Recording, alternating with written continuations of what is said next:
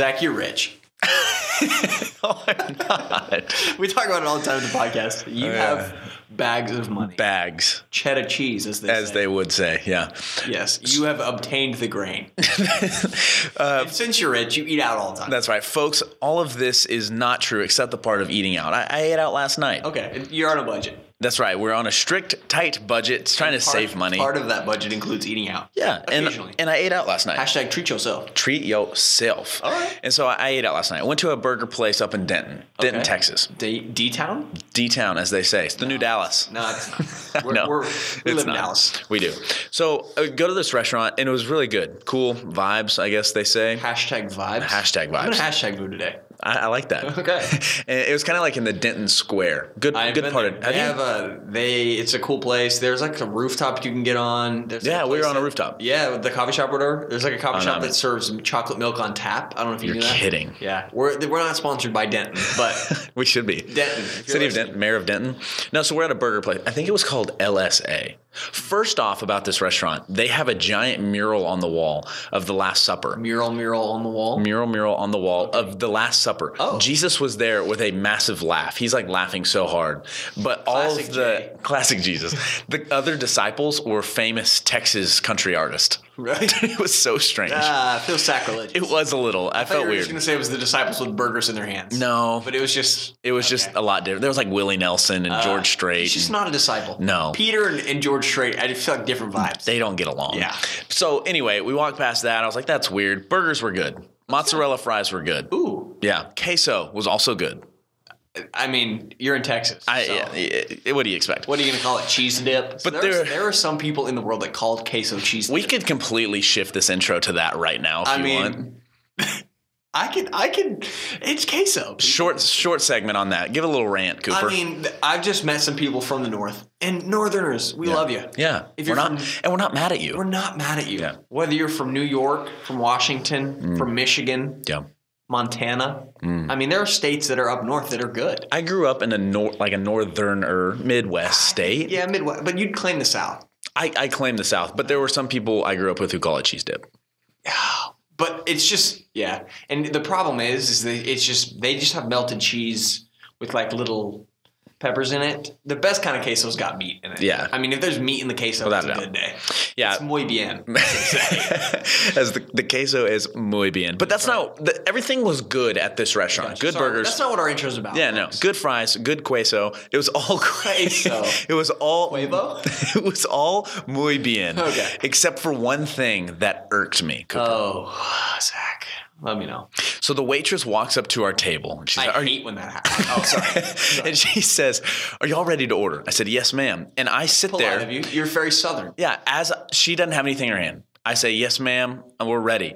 And I sit there and I look at her, and she looks back at me, and I wait for her to move Yeah, right. You're like, because Your- your move typically. Right, you're typically, the waitress or waiter takes out their paper and pen Of and course. says, "All right, honey, or you're like up first. weird like hybrid phone keyboard thing like they have in a studio movie girl. Yeah, yeah, the yeah. The pen. It's Yeah, the like stylus. like, just get an iPad. yeah, Like, just do something else." But Chick Fil A uses iPad. this lady, this lady does not do that. She just stares back at me. Uh huh. She doesn't even say, "All right, I'm ready." She just assumes that I should know. She just power plays you. she power plays me, Oh no. and she gives me just the eyebrows of power and looks into my were soul. Were they real hair or drawn on eyebrows? I just don't remember. so Feels like a minor detail. I I just assume that I need to just wait until she pulls it out. But So you're just in a standoff. uh, yeah, we're in a standoff you're just for watching just just like that. that, that song. Tumbleweeds are rolling. Tumbleweeds, and we're staring. through the saloon doors. You're like, I didn't even know you had saloon doors. Yeah, at this, I mean, Willie Nelson was there, so That's fair. But yeah, and so finally, I just gave in. I lost the standoff, Oh, Zach. and I said, "Hey, can I have a Georgie boy?" it was a Georgie boy burger. Can I have a Georgie boy? And she said, "Yep." And you? And went to the next person. Oh man, how long was this before? How long was it before you broke the silence? I, it was a good fifteen seconds. Uh, ten seconds. Ten to fifteen. That Twelve. probably sounds short, but ten seconds. That's a is long- it's an eternity. time to be staring into someone's soul. Yeah. with silence. And she took our whole order without writing anything down. And I'm not gonna lie, that irks me. Dang. That is tough. I mean, people in the audience listening, you know that this has happened to you. Yeah. And you know that your fries have been left off, Mhm. or you forgot they forgot your lemon Yeah. your water, Yeah. or Yeah. they just put ketchup on your burger that you said I'm highly allergic to ketchup. If I eat it, I'll die. That'll preach. I'm not allergic to ketchup. I don't know if it's like a you've been a waiter, waitress for a long time. I've gotten to this level where I can remember or I have a photographic memory. But I'll just if you're a waiter, waitress out there, I think you are a leader. You're a leader, Leader. and I'm not mad at you. But you you make me uncomfortable When they do that, when it when So it happens. Now let's full circle. Did she get the order right? okay. She nailed it. She got every. How many people were at the table? Four. Four people. See, this does change my opinion a little bit. I think if you nail it, it's fair. But you you had better nail it. Yeah. You get no grace No. if you like. It was it was because your lack of willingness to write down this information. That's Mm-hmm. that's why I'm now in an uncomfortable spot. And I have to now say, hey, there's no jalapenos on my burger. And and being from the south, here's a flaw. This is this is really going to ruffle some feathers, Zach. Mhm. I think tipping. I think we do tipping wrong. Oh gosh, we're completely going off here. This is this is off script, but I just think I think it should be acceptable to not tip at times. wow. If you do a bad job, you should not expect 15% of what I paid for. Oh, of course. If you did bad, yeah. I just am like, if you want 20% of my tip, I want to be wowed. I Yeah. Hmm. think like they're making they're making money. It's not like Sonic where you're like They're literally uh, skating to you with drinks. they're only, that's like they only get tips. Yeah. But I'm just like I just think if I if I'm sitting with an empty water cup for a while, that's on you.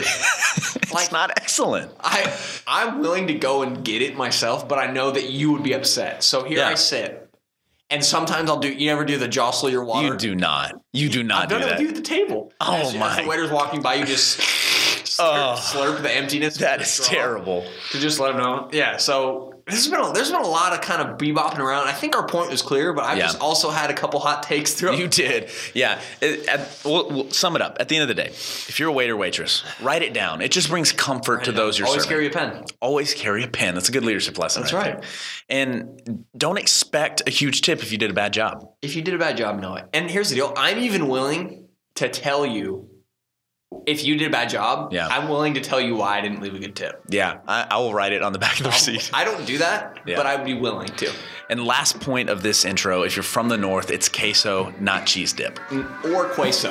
Welcome to the Next Generation Leader Podcast, where we believe great leaders are listeners, especially during their youth. Good leaders learn from their successes and mistakes, but great leaders learn from the successes and mistakes of those who go before them. I'm your host, Zach Funderburg, here with my co-host, Coop McCullough. We're in a new studio today, Coop. Ooh, it, it feels it feels good. It feels nice. We're not in the apartment. We're actually at Common mean Desk. other studio. Other studio. That's right. Yeah. we. Uh, that's what I. That's what I meant. We're rich. We're at Common Desk in downtown Dallas at the Trammell The Crow Center. down- the real D town. The real D Town, downtown Dallas. I want to tell you a little bit about Common Desk and what they have going here. And They- here's the deal, folks. This is going to sound like an ad, and it's because we're using their space for free today. that's right. And so we, we thought we'd shout them out. We we we need to shout them out. If you are an entrepreneur, if you're a businessman and you're looking for a place to do your business and you're not looking for a big office, you're not looking for a building, you're just looking for a place to house your things, look no further Common desk. than Common And Desk. here's here's the real kicker, folks. That's all like that's good. That's like the generic stuff. Here's what you need to know. Yeah. We are in a room, Mm-hmm. and the door is a bookshelf. Yeah. folks. We are in a secret room. Nobody even knows we're here. Yeah.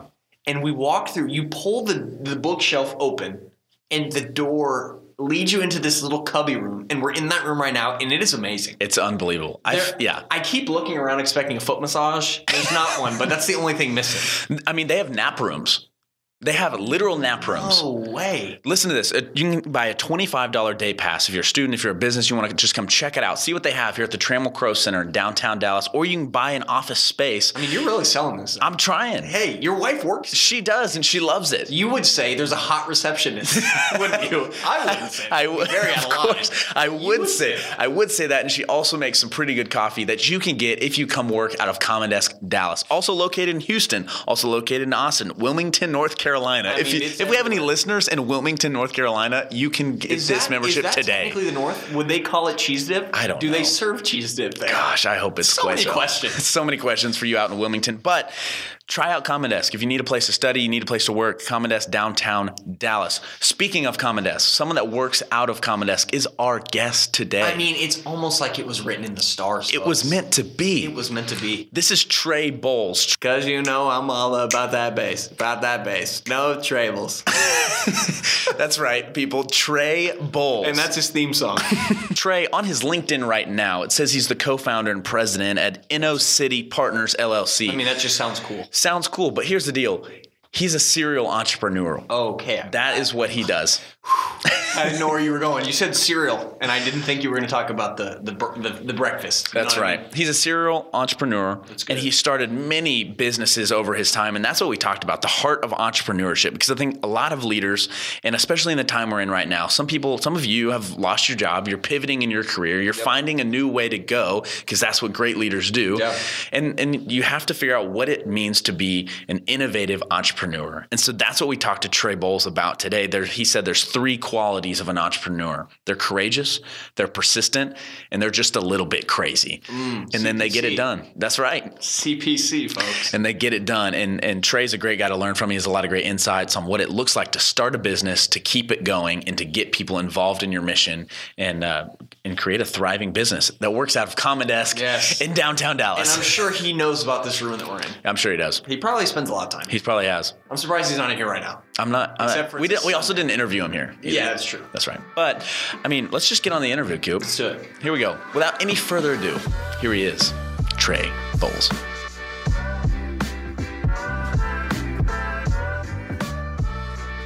Well, Trey, thank you so much for being on and letting me ask you a few questions just about leadership and about entrepreneurship. And I'm excited for our conversation. But I want you to start by just introducing yourself. Who are you? Kind of how do you get into the entrepreneurship space?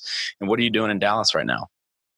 Yeah, well, Zach, thanks for having me. This is exciting to, to get to talk. I think that your your uh, approach of trying to learn um, from other people is uh, is a valiant one. I uh, I too to this day still try to learn from every person I talk to, and so that that, that idea of never stop, never stopping to learn is so important, and recognizing that we all have different perspectives, we all have different um, mindsets. We all have a different set of experiences, and then the idea that we can learn from each other is really, really um, important and helpful and humble. And the reality is that I, I can't say that at your age I was quite as humble as you were. I'm, I'm sure I thought I knew way more than I did, and and it's not until you get a little bit older that you realize, gosh, I don't know nearly as much as I thought I did. But um, Right. so, so my background is uh, as an entrepreneur. I've been an entrepreneur my whole career. It started when I was in college. Um, I, I started uh, at one school in Alabama called Samford, where I went to go play football, and then I transferred to Baylor in Texas, where I uh, where I graduated. Um, but started in the dot com space during that time in college for for a friend who um, was building a business and needed some help. And so it, it was about six months into that process that I that I built my first business as a subset of his business, and and then probably about by the third time I I, I was running, building and running a company. Excuse me. I um, I kind of was like, oh, I, I think I'm an entrepreneur. And then from then on, I basically uh, really found different things that I liked and figured, and then I'd figure out how to go build a business around it. And I do that. And I found different cities that I wanted to live in. I lived in places like Dallas, uh, Waco, Birmingham, Nashville, New York, Los Angeles, San Francisco, DC, Oklahoma City, um, a bunch of different places Gosh, all the big ones. There you go. all the big ones um, and um, and then in the same sense i found a bunch of different or uh, verticals that i wanted to build companies in. I built stuff in media and tech. Um, i built a company called morpheus which was the fastest fastest uh, internet company uh, fastest growing company in the history of the internet. We had about 100 million customers in the first 11 months. Um, and then did stuff in uh, music did stuff with film and did stuff with television did stuff with um, retail um, and investment banking, just a bunch of different things. I sort of just would say, "Hey, that's really interesting to me. I'm going to go figure out how to do that." Um, and then that culminated in the last decade in building an entrepreneurship department at SMU and four different nonprofits. So hmm. um, I'm a what they like to call serial entrepreneur or um, an extremely unfocused person, whichever you want to, to look at it. But um, so I moved back to Dallas in 2010 or 2008 where I took over and uh, turned around a company and we sold it. And then at that point, got married um, and uh, decided that having lived in all these cities and done all these different things that there was no city that had more opportunity and more potential than Dallas. And so I decided I was going to live in Dallas for the rest of my life unless the Lord took us somewhere else. And um, and if I was going to do that, I wanted to help Dallas be the best city it possibly can be and and help entrepreneurs any way we can. So that's what's brought me back here and um, hopefully we'll be here for for a long time to, in the future. Well, there you go. And you pretty much just explained why you're on or why you're qualified to, to do and speak on this sort of subject, being having your hand in so many fields and, and being, as you self proclaimed, I guess, the serial entrepreneur that you are, uh, that you know what you're talking about and you've built a lot of great things. Um, but first, I want to ask a question before we get into kind of the, the nitty gritty, if you will. But how do you know when an idea is worth jumping for? Uh, you have a business idea and you don't know if it's going to be what you think it's going to be. Obviously, you never really know uh, what it could be, but how do you know when to jump? So I have a process that I personally go through um, where, um, and I actually developed this and launched this through SMU at something called the Idea Festival in Dallas, which I don't think we have anymore, but we did for a few years. And it's called the Idea Action Measure um, document. And basically, what I do is I go through a series of questions that ask myself, is this a good idea? And, and really um, prove, give me an opportunity to prove that it's not going to work, that it's not an idea that's going to work. And then once I get through all the reasons why something's not going to work, and why I can't make sure that it's going to fail, I start to look at all the reasons that it could work. And then I go through the process of what I call it's a, the fancy word is feasibility analysis. The real world word I look at is sort of the customer development process and and figuring out is my idea a business or is it just a cool idea? Yeah. Um, and I validate that through customer development, whether that be quantitative or qualitative. I I talk to um, I talk to potential customers. I talk to market people. I understand the competitive landscape. I try to I try to reasonably develop a differentiator for what makes me different than somebody else's. Um, the way I sort of equate that in an analogy is I call it jumping into entrepreneurship as opposed to diving in. Mm-hmm. So if you view entrepreneurship sort of as a pond, right? Yeah. Um, most people think, all right, if I'm going to be a real entrepreneur, I need to empty out my 401k and all my savings, and I need to get, I just need to dive headfirst into this because unless I'm willing to give my all, I'm never going to be successful. My argument is, look, you do need to jump in and you do need to take that that that plunge. But it's okay to walk over to that that pond and look inside and see if you can see if there's anything in there, right? Um, and if so, can you see the bottom? Can you? And if you jump in, is there a way to get out? So jumping into entrepreneurship is really leveraging that feasibility analysis process that I'm talking about mm-hmm. to decrease the likelihood that I'm jumping into something that that I can't get out of, to jumping into something that doesn't work, because you're talking about a scenario or a market opportunity that 90% of the people who do it, 90% of the businesses that start don't end up working. Yeah. And so it's a, it's a pretty large um, probability that doesn't work. And so it's even if you've done this a bunch of times before, um, you you really have to begin to understand and look at whether or not there's a, something there there. And if there's not, it's okay. You need to get out of it and not do it and move on to the next idea. But that's a that's a lot of the way I personally approach it. Yeah, and realizing that it is okay for it to fail and that it's not the end of the world and that there's other ideas. But that kind of leads into the first point of this three qualities of an entrepreneur that you wrote about a few years ago in an article. The first being that they're courageous. The entrepreneurs have to have some sort of courage to get them out, even truly even to look into the pond that you were talking about, mm-hmm. but even further to take the leap. So, what does it take to be an entrepreneur in the courageousness uh, spectrum or sphere? Uh, what do you see in entrepreneurs in the realm of courage? Well, so first, what people have to recognize is is when you when you have a business idea or a concept that you want to you want to pursue, um, that it takes a lot to put that together. A lot of incubating, a lot of development, a lot of work and time and effort. And so, really, what you're creating here is a baby, right? This is your baby that you're bringing out, and and now we want you to bring that baby out to the world and show it to people right? Right. And and so that takes a massive amount of courage, amount of courage to put all of who you are and all of what you think and believe into something and then put that out there and let the world look at it. I always tell entrepreneurs I said, You're worried. You need to be out there selling your product or service. Why are you not doing that? And the reality is, they're worried that they're going to show somebody their baby and, and they're, they're somebody's going to think their baby's ugly. Well, I, I, I solved that problem for them immediately. I said, That's easy lots of people are going to think your baby's ugly. So just take that off the table. If that's a worry of yours, don't be worried about it because it's going to happen. Right. Your job is to find people who think your baby's cute, who think this is something that is valuable, that can add to their life, that can change the way they do something to, to, to, to change a market.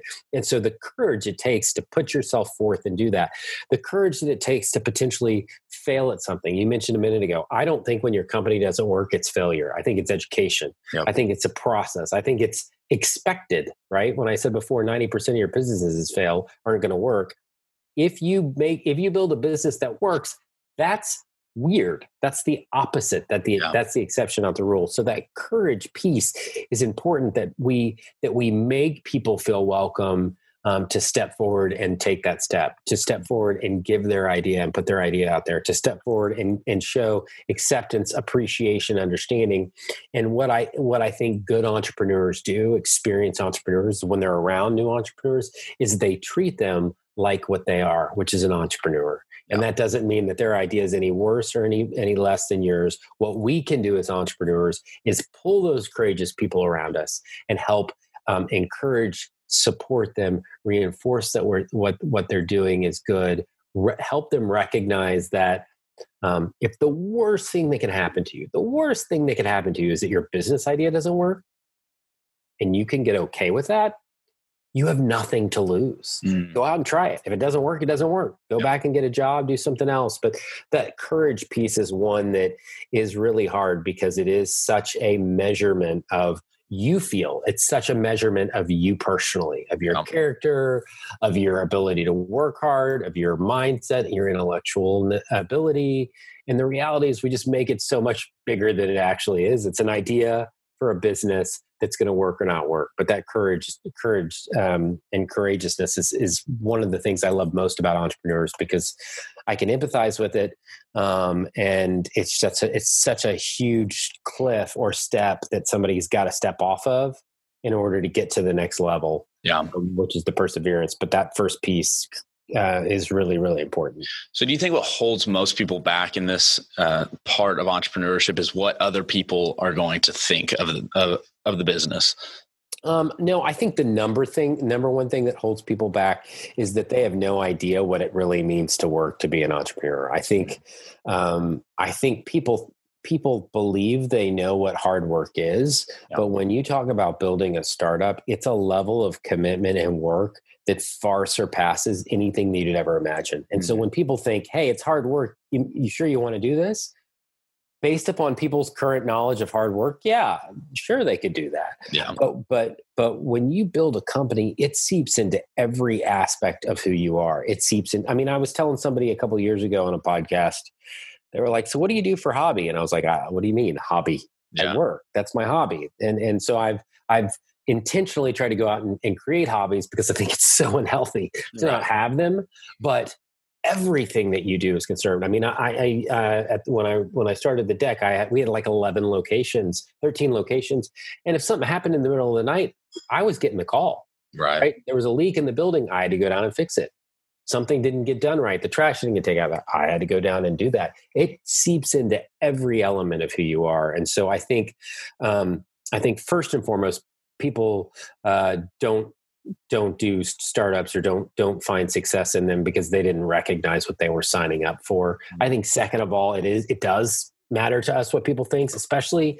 because entrepreneurs tend to be somewhat ego driven you have to be a little bit ego driven to to be crazy enough to think you can go out and do something like this. We'll get to that point later, but but we believe that we can change the way something's done. We believe that we're going to build something that that other people are going to adopt into their world amongst all of the noise that's already there and they're going to say hey i'm, I'm going to spend money on that too or i'm going to take something out of my world and spend money on that now in lieu of something else i mean there's it's a hard thing and so to, to, to go in and build something like that and then have people tell you well i don't think that makes sense or i'm not going to buy that or that's not a good product. It's really it's really it's really difficult. So I, so i think to your point there's there's a couple elements of that um, but the first one is that people just don't have any idea what they're getting into um, and they don't they also don't know what they don't know. I mean that's the hard part is that entrepreneurship is an intellectual it's not an intellectual thing it's an experiential thing and so when you are um, getting involved in something like this, it's not about how smart you are. It's about how quickly you can learn from your mistakes or how quickly you can surround yourself with people who have told you what mistakes to avoid Yeah. and, and listen and learn from that. And so there's, and so when you don't know what you don't know, you're stepping into a place that's really, really difficult because how do you know what you should, what you should do or what you shouldn't do? Yeah. Um, and so you're adding lack of experience to lack of knowledge to insecurity to um, to the fact that many of these fail and those tend to build up a pretty giant wall against entrepreneurs from making it um, but and I'll finish my point with this. In the end, building a company is pretty simple. It's not easy, but it's simple. Yeah. Um, you have to build a product or service, you have to sell the product or service, and you have to service your customer base, right? If you do that, it works. Now, that process isn't easy to do, Yeah. but the concept is simple. And so I don't want to deter people from being entrepreneurs or trying to do this. In fact, I would encourage everybody to try to do this. I would just every, uh, encourage everybody to do it with a sober mind around what's feasible, what's not feasible, and realistically what the commitment is if you want to build um, a company or build a lifestyle as an entrepreneur. Yeah, and you, you mentioned it seeping into every part of your life, and that kind of leads into point two: is that entrepreneurs one they have to be courageous enough to jump in the pond, but once you make the jump, you have to persist, you have to persevere, you have to keep going, and you, you I mean, at some point, if your idea fails, it's okay, but you, that's when you keep going and you do persevere. But even when the days are hard, when you're getting the calls at midnight and you got to go fix something, you have to persist. So, do you have any personal examples where this has happened in your uh, space or in your career? And then what does it mean or look like for an entrepreneur to persist through difficult days? So, yes, absolutely. Every business I've ever built, for profit, nonprofit, I've had to persevere. Yeah. Um, because persistence is so so important. And the reality is building and uh, building a startup is like a roller coaster or like the podcast that, that nick kennedy and i have called switchbacks. It's a constant set of switchbacks back and forth and pivots and up and down and back and all around because you just it's it's constantly changing Yeah. you have so little control over the overall market opportunity and overall market forces that you're constantly going there. And so, what I tend to tell entrepreneurs to do is um, you're living in a place where the highs are so high, they're higher than you've ever been emotionally to have a big win in building a business. On the other side, the lows are so low, they're devastating right and they can send you into a total tailspin of despair so what i try to do is stay at a at a an even seven right and so i'm not going to let the, the bad things pull me down too low and i'm not going to let the the good things pull me out of reality to too high to think oh my gosh we've we've got to win we got a customer we're going to change the world but keep that that same positive approach of a, of a seven recognizing that honestly especially as a startup there are more days i come home where bad more bad things happen than good things Mm. Um, but like playing golf you go out there you hit one good shot you get one birdie on a hole and you're like i want to go back again Yeah. and so and so what what we try to do there in terms of persevering is just is in being persistent is just recognizing it's a it's a it's a marathon not a sprint Yeah. but different than most people they use that. It's a mar- it's a marathon not a sprint but you're sprinting the whole time Yeah. especially as a startup. And so um and so recognizing that good things are going to happen and bad things are going to happen but you can't let yourself be determined by one instance or one major loss or you know i tell i tell um, startups all the time that are out pitching their idea look if you have three or four calls in the morning and you get three or four no's stop for the day like that's that doesn't mean your company's not going to work. It just means you're you're heading in the wrong direction today. So let's stop and let's refocus our time on developing more of a pipeline or looking at who i'm going to call. But like recognize where you are and that persistence is that people that once they're courageous enough to step off that cliff um, can't just throw away throw you know throw down the towel anytime something doesn't go their way. And there is a point at which you realize okay i'm no longer i'm i'm now spending good time after bad time and this is not going to work and that's a realistic place that we have to get some of us. But in the meantime just keep going. Entrepreneurs that have seen the big successes especially their early successes would say if they're honest, it all comes down to some form of luck yeah. um, or providence, if you will. But what I tell people is that luck happens. It doesn't happen like a billion dollars falling out of the sky, and it doesn't happen if you're if you're not immersing yourself in that market and trying to meet the right customers and the right partners. But inevitably, if you're if you work hard enough and long enough in that space, something gives, some opportunity comes through that you're not really ready for, you don't really deserve, but you leverage that and you take that to the next level. And those sort of inflection points, which can be something as simple as legally structuring your company and launching it, or actually releasing a product to market, or hitting your first revenue customer or your first profitability all that stuff builds and builds and builds and you and you pull those things together to help continue to keep you moving on your way, recognizing that in the end you're going to get there. It just takes time and just takes effort and just takes persistence and perseverance. And so that's that's what I tell a lot of entrepreneurs. And what I love about a lot, a lot of entrepreneurs because they say yes when everybody else says no. Right. And they see something or they believe in something that somebody else doesn't believe in. Mm-hmm. And it's that amazing, majestic, absurd optimism that gets that makes entrepreneurs some entrepreneurs where they are mm. and accomplish the things that we never thought was possible right. because they just didn't give up yeah. And I mean, that's so important. And one of the quotes that you used in the article, you said entrepreneurs remember why they pursued this idea in the first place. When everyone said no, there was a reason that they said yes. And it could be the fact that they're a serial entrepreneur and they keep going and they say yes to everything. Mm-hmm. They saw something in that idea that they said yes to that. So, talk about the importance of remembering why you started in the first place.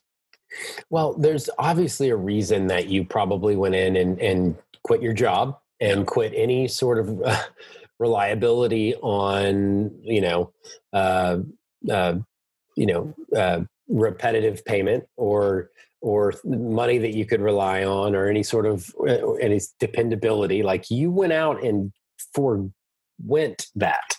You went out and said look i'm going to put myself on the line here when um, most people aren't going to believe this is going to work when 90% of the people that do this fail and you got to come back to that and you got to come back to the fact that you have to have done that feasibility analysis early on you yeah. have to have spent the time to really understand that there's a market mm. um, and then you know and even inside of that as a subset there's behavioral uh, market research and um, and um, like qualitative and quantitative research. I always tell people if I'm going to sell you this phone and, and I say, hey, look, what would you pay for this phone? Would you pay $5 for this phone? You pay $10 for this phone? You may say, I'd pay $10 for it. And then I urge entrepreneurs to then say, okay, give me $10. Like mm. you may say you'd pay $10 for it, but when I actually ask you to take the money out of your pocket, you might just pay five. Yeah. And so that behavioral piece has got to be an important element of what you're looking at. But you've got to go back to that and you've got to realize that that came from somewhere and that you put the time and effort in the beginning to recognize there was a market opportunity. Mm-hmm. And unless you were grossly mistaken there, the, the market opportunity exists. I'm just searching for people who think my baby's cute Yep. And I got to get better at that every day and every time. And right. the more I do that, and the better I do that, and the more I learn from mistakes I make and not make the same mistakes again, I encourage entrepreneurs all the time. And I do this with my boards.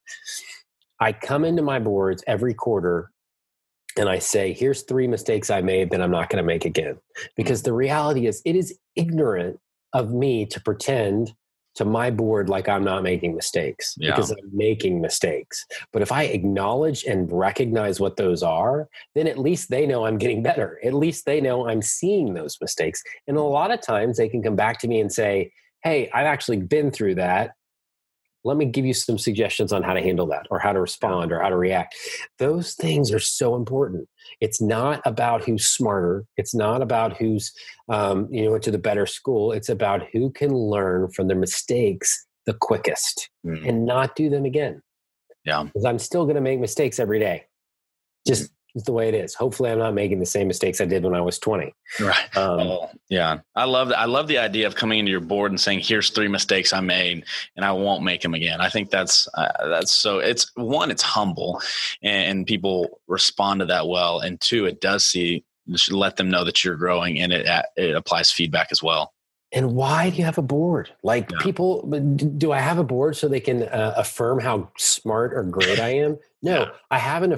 I have a board, hopefully, that I've amassed of people who are more experienced than me, more knowledge than me, more connected than me, that can come in and help me when I'm not able to get the job done, or participate and have ownership in where the company's trying to go. And mm. so, if I'm not leveraging or calling or commanding the board to play that role, then I'm wasting their time and I'm wasting my time with them being there. And Yeah. so it's important for your board to know that you're doing good because you, you know they they can fire you. But but but more important for them to understand how they can add value and where they can play a pivotal role because they're there because they want to do that. And in most cases, we as CEOs spend our time trying to explain to our board why we're so great and mm-hmm. why we're crushing it. And that's awesome. But they can read that in a presentation. Right. What they really need to hear is where you need help? And they need it to they need to know now because a lot of times we make mistakes by not telling a board what's coming down the pipe because we don't really want them to know. And then by the time we get to the place where we involve them it's too late and they can't do anything about it. Yeah. and they say why didn't you tell me about this quarter ago? Why didn't you tell me this six months ago when you thought this might happen? Because their job isn't to criticize you and tell you why you stink. Their job's to help you fix the problem Yeah, yeah, I, that's amazing. I, I I just love that idea, and they can also tell if you're doing a good job by the results that you're pulling in. Anyway, just let the results speak for yourself. Uh, that's so good. So we know that they have uh, entrepreneurs have to be courageous, they have to persist, and then last but not least, they have to be a little bit crazy. Mhm. So, and and you say it's the little bit of crazy that separates the normal people from the remarkable entrepreneurs and innovators that help industries grow.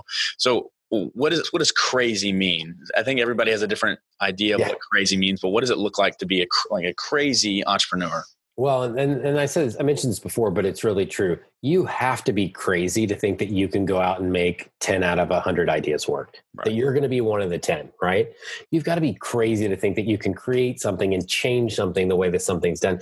You've got to be crazy to think that you can go out and create a new opportunity or a new scenario where we're going to ask people to spend their money, businesses or consumers, in a way that they're not currently doing it. You have to change behaviors. You have to Yeah. change market. Um, factors. You have to change all these different things. Only somebody crazy would do that, right? Smart people would go and keep their job and get their paycheck and be and contribute at that level and do all those sorts of things. You have to be crazy to go do something that's going to seep into all elements of your life and, and take up all your free time and all your um, all your hobby time and stuff like that. That's crazy. Mm. But you also have to be a little bit crazy to say yes when everybody else says no. Right? You've got to be crazy to believe that you can take and create and revolutionize the personalized computer market like Steve Jobs did. Yeah, You've got to be crazy to think that you can develop a network um, infrastructure or social network that was going to surpass what MySpace did and Friendster did. So those, and which, which Mark Zuckerberg did with with Facebook. You got to be crazy to think that you can get somebody to communicate in 140 characters. That's crazy, right? Yeah. But it's happening and it's changing and that's what makes entrepreneurs a little bit crazy you've got to be able to have a thick skin for the people who are going to say your baby's ugly you've Yeah. got to be able to continue to persevere when everybody else tells you your ideas are going to work you got to be a little bit crazy to go out and continue to do something like this time and time and time again Mm. when at the end of the day, more bad things happen than good than good. Right. But what I can also tell you is that even though more bad things happen than good, doesn't mean you can't be successful. Doesn't mean you can't exit a business. It just means you got to minimize the impact of those bad things. Yeah. You've got to minimize the the the role that plays in your in your business and on your and on your um, and on your psyche and then come back and be that crazy entrepreneur that's able to make something happen that changes uh, the way that you that you work and your team works and the impact that you're trying to create. Mm. And you, you hear a lot of those stories of the Steve Jobs, the Mark Zuckerbergs, the, the Elon Musk type people that are a little bit crazy and that they they just they, I feel like they just view the world differently. Mm-hmm. To you, do you have any of those type of entrepreneurs that really are inspirations for you? Who do you kind of look toward uh, for that? Well, I, I, mean, I look I look toward um, lots of different entrepreneurs. I, I, don't particularly associate myself with a Steve Jobs or a Elon Musk or Mark right. Zuckerberg. That's not that's not really my approach. But um, I look at entrepreneurs that I think do a great job of being able to maintain a life inside of the world of entrepreneurship. Mm. Men and women who are able to have families and prioritize those families. Men and women who have uh, the ability to prioritize their faith and their staff and their teams and things like that. And so I look at people like Nick Kennedy, who started and sold uh, Rise Air. Hmm. I look at people like Eddie Badrina and Cameron Gawley who built BuzzShift. Now, Eddie, who's now at Eden Green. I look at people like Rob Peabody at Vomo. I look at people like um, um, Rogers Healy, who's a realtor in town. I mean, I look at people like um, Yasmin Tadia, who's got Make Life Sweeter, which is this awesome um, initiative that's going on and, and, that actually has a physical presence in the Galleria. And um, one of my great friends, a woman named Karen um, uh, uh, sorry, Kara Goldin, um, who created something called Hint Water, and she revolutionized the way um, people think about water and drink water and maintain that. Um, and and uh, she is an exceptional entrepreneur and somebody that I look to and learn from all the time. So there are people out there that do that and do that well and prove that you can have success as an entrepreneur, not at the cost or expense of your family, your personal life, your hobbies. Those are my heroes because I think that that is what we like to think of when we think of balance. And if your life doesn't have balance, it's just not going to be happy. And no matter how much money you make, no matter how many companies you sell, no matter how many you know businesses you um, you launch, it's got to have some sort of um, balance to it. Otherwise, it just doesn't involve joy, happiness, or contentment. Mm. And, and that's such a good way to kind of just land the plane too. Is that there's so much more to life than the business that you're. That if people think your baby is cute, mm-hmm. and that that will bring so much, and you can do so much good for so many people. But at the end of the day, it's how do you provide balance to your faith, your work, your family, and being able to be present in all of those places. I, I think that's so important, and it's also so overlooked by the people who have done great things, but you don't realize that they have forfeited and sacrificed things along the way. But Trey, one more question I want to ask you just before uh, we go that we love asking all of our, our leaders that we get to interview is just what advice would you give to your 20 year old self? If you were to look back, uh, what would you tell 20 year old Trey Bowles? Well, um, I, I would tell myself um, a couple of things. Um, and, and, granted it's it's it's all this is for me personally based on where i stand and what my worldview is and, and where i come from. Of course. When i was 20 my goal was to be a millionaire by the time i was 30 i wanted to have a million dollars. And i thought man if i do that then then i'm successful. Not, not, not that that's where i put all my significance and sufficiency but that's successful. Um, and the reality was, I learned a couple things in my early 20s. Um, was one, a million dollars isn't that much money. I'm not suggesting it's not a lot of money, but I thought if I had a million dollars, I'd retire and live on an island for the rest of my life. I didn't realize, I didn't realize money.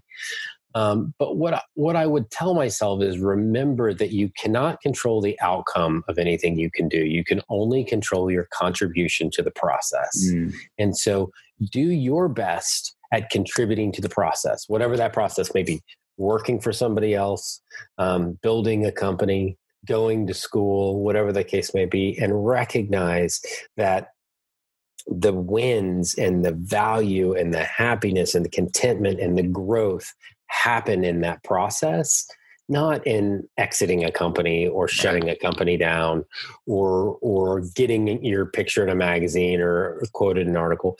That doesn't bring fulfillment. But if you can contribute to the everyday and that part of the process and find contentment and happiness in that then the i've had companies i've built that should have exited for huge amounts of money that didn't and other companies that should have failed that actually had, that we had an accident. Um, and and and i couldn't control either of those things but what i did was i have enjoyed the learning and the process and the and the sharpening and the experiences that i've got at every level which makes an extremely rich life where you learn something from every person that you meet and you learn something from every circumstance and that you get. And ultimately too I, you don't have any failures. Yeah. Somebody, asked me the other day they said what's your biggest failure? And i was like well i've never really had a company fail. And i was back looking in um, some files um, and it was it was basically some deck files I was looking at, and I was looking through all these things. There were like forty different initiatives that we had done that we didn't do again, and it dawned on me those are failures. Never did they cross my mind as failures. They just crossed my mind as well. That didn't work, so let's try something else. Right. And so it it's all that perspective that you have and the way that you look at things. And and if I would and I would have told my 20 year old self what I learned myself at probably 22, mm-hmm. which was that can contribution to the process. You can't control where anything ends out. Spinning your wheels, spending your time worrying about salaries or success stories or exits or whatever the case may be is frivolous and futile and you can't you don't have any role in determining that. Um, but what you can control is how you approach every day and that's what i would tell my 20 year old self and he probably would tell me you know this wasn't a good enough answer for him but, well, uh, i'll tell you it was a good enough answer. It was great. Okay uh, I love it. The, the, the idea that you can't always control the outcome, uh, but you can control your contribution. I think is so. I mean, it's it's earth shattering at someone at this is at my age. Whenever you're looking at the world with so much ambition and you have so many ideas, and you think that if I do this, I'm going to get this, but it's that's not always the case. But you can control what you can control is your attitude about things, how hard you work, and and um, I mean, the people you meet and what you do with those opportunities. But uh, thank you for those those nuggets of truth, Trey. I love talking to you. Uh, it meant more than you know. Absolutely. Glad, glad to participate. Thanks for having me on.